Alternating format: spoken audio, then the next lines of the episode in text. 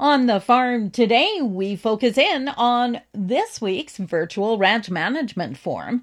There were two days of events this week. Today, we'll focus in on a presentation around forage rejuvenation and the 4R Forage Fertility Project. Today, we'll hear part of Catherine Lang's presentation on this. Now, Catherine talked about the 4R principles right rate, right time, right source, and right place. The project last year focused around right source. Well, we wanted to demonstrate and compare the benefits of fertilizing older hay stands with both a bare urea and as compared to nitrogen loss inhibitors as part of a complete fertility blend. We weren't only just looking at what adding nitrogen could do to the stand, but what putting in those nutrients that the plants actually needed could do for that stand. We're really looking at how nitrogen is lost. And there are two ways that we looked at, or two, I guess, modes um, of nitrogen loss that we were kind of tackling. One is volatilization, um, UI. So that's the part of the pathway where nitrogen is lost when that urea that we put down is converted into ammonium and then into ammonia gas, and then it's lost to the atmosphere. So to prevent that, you need a urease inhibitor, which we're going to call UI for this uh, presentation. And the other way is denitrification and leaching. So that's where that blue Ni is on that nitrogen cycle. And that's when nitrogen is lost when ammonium is converted to nitrite and nitrate, leading to leaching or gassing off nitrogen into the atmosphere.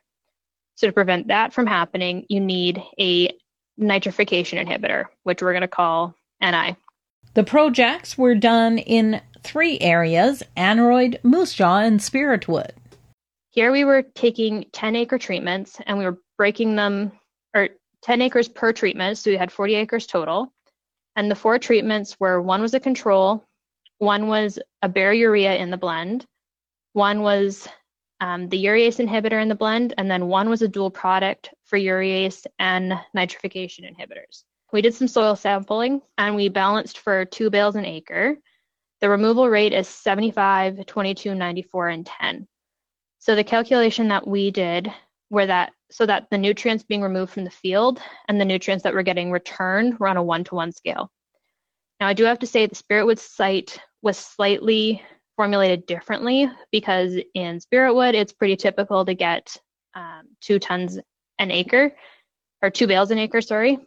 So we bumped that up to two and a half since we expected more production up there to begin with. Now, the fertilizer that was applied, like I said, the actual pounds per acre we were going for was 75, 22, 94, and 10. Interestingly enough, um, all of the sites, even though we did the soil testing and did the math, they worked out pretty close with their guaranteed analysis. So they were right around that like 31, 12, 06. And then the aneroid was put on at 180 pounds per acre. Moose jaw was 182 pounds per acre. And then Spiritwood, because we are we were targeting that higher yield, it got put on heavier at 199 pounds per acre. And Catherine's final thoughts on the project. It was dry. There also was a cooler spring this year, so that did kind of limit how fast those crops took off.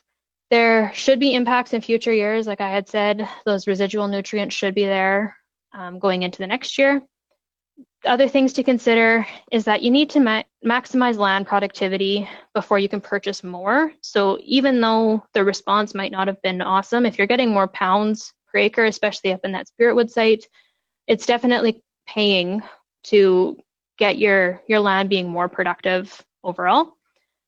Um, and then the costs associated with reseeding and establishment, especially in dry years, that if you can do get more pounds, I guess, rather than having to restart and waiting for that crop to emerge. And you might not see great emergence because it's been so dry. It might be more economical to go and fertilize and stretch it out for a few more years before you go into reestablishment. Catherine says they have applied for a third year of funding for the project.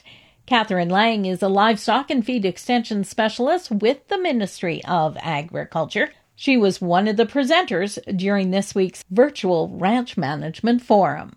For Golden West, I'm Glendalee Allen Vossler.